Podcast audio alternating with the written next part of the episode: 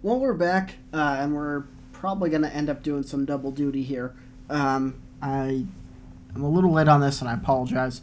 Uh, we will get back to the podcast very shortly, but of course, I did also promise you uh, a financial lesson.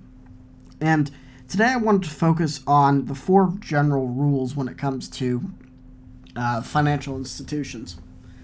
And they're quite simple, but we'll examine each one in depth. And that's they want your money, they want your money systematically, that means slowly.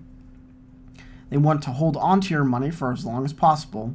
And when you want to spend your money, they want to give as little back to you as possible. Why? Well, it all comes down to the fees. Because think about it. Uh, the only way that that firms and and frankly people who manage money, the only way that they make money and get rich through their pro- profession is not by investing their own money, but investing other people's money. So they want your money and they want to make a fee on it. They want your money systematically, as in they want to develop a system, not a plan, not a plan for you, but they want to develop a system in which you give as much money as possible. You maximize the money that you're giving to the institution so that they can shut you up and manage it for you. Because that's really what the industry tells us. And they want to hold on to your money for as long as possible. And and how this is achieved is actually partly uh, inside the tax code and how the tax code is utilized. You know, what comes to mind specifically is the qualified plans or the 401k, where most people are taught, even nowadays, to maximize their qualified plan, to put as much money as possible into a plan that not only delays the tax calculation, but also delays what you owe. When we're in an environment now where high taxation is guaranteed. But that whole time, again, because there's penalties, if you take out your money uh, before 59 and a half out of a 401k, you're penalized an extra 10% plus any income tax you owe. So you throw that right on top of your qualified plan. Uh, it, it to discourage you from taking money out. This allows the institutions to hold on to your money for as long as possible. And when you want to spend your money, well, because of the market risk, simple math, simple logic dictates you can't take as much out as you probably thought. Again, if you have a million dollars in there right now, the current theory, known as the Monte Carlo theory, says it should be around 2.7 to 3.3. So that's 27 to 33 thousand dollars a year. If you would, if you got a big pile of money, a million dollars in there.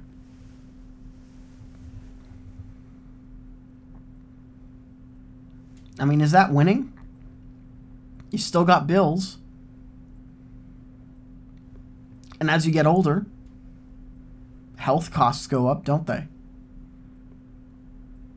And as you get old, I mean, taxes don't go away. Think about property tax, even if you pay off your house, which most people are encouraged to do, gives the institution your money again, in this case, a bank.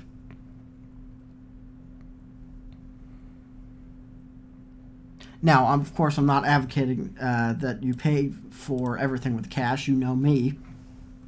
I take a more measured approach when it comes to um, mortgages and dealing with how I usually recommend uh, people set up their own plans because it's my belief and it's my philosophy and it's my desire to, at the end of the day, I want to be able to say that my clients understand where their money is, why their money is in the places it's in, and how it benefits them.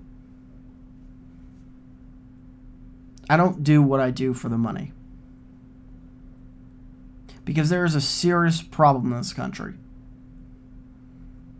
And is it some grand conspiracy where where these evil corporations and the evil government and the evil no.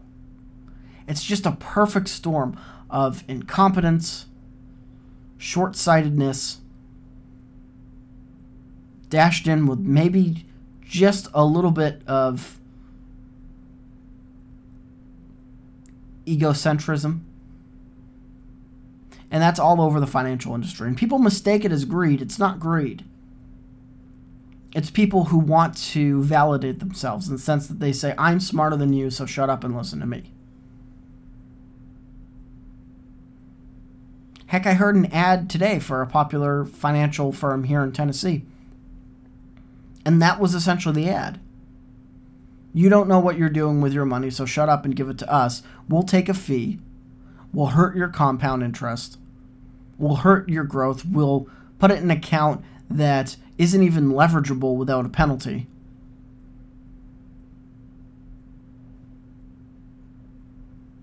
And you're just going to have to trust us.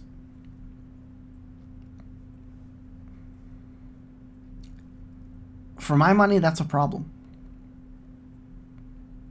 That's why I came into this industry, and that's what I'm looking to do. And that is the purpose of all of these financial lessons because I believe we're lifting the lid on this issue. I believe that through these uh, little vignettes that we're able to help you understand why we're encouraged to tell you where to put your money in, in, in certain places. And one of the biggest examples of that is to understand the mindset of financial institutions because they're a business like everybody else. So remember these four rules. They want your money. They want it systematically. They want to hold on to it for as long as possible. And when you want to spend your money, they want to give as little back as possible. And that, ladies and gentlemen, is your financial lesson for today. We'll be back with the podcast as we start returning to our normal schedule.